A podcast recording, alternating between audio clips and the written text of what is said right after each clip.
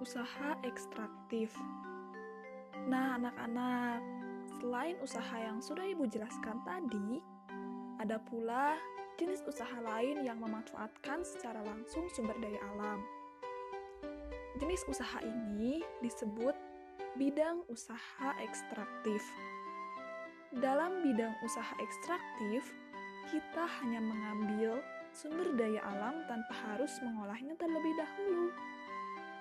Bidang usaha ekstraktif yaitu berburu, pertambangan, dan penebangan hutan.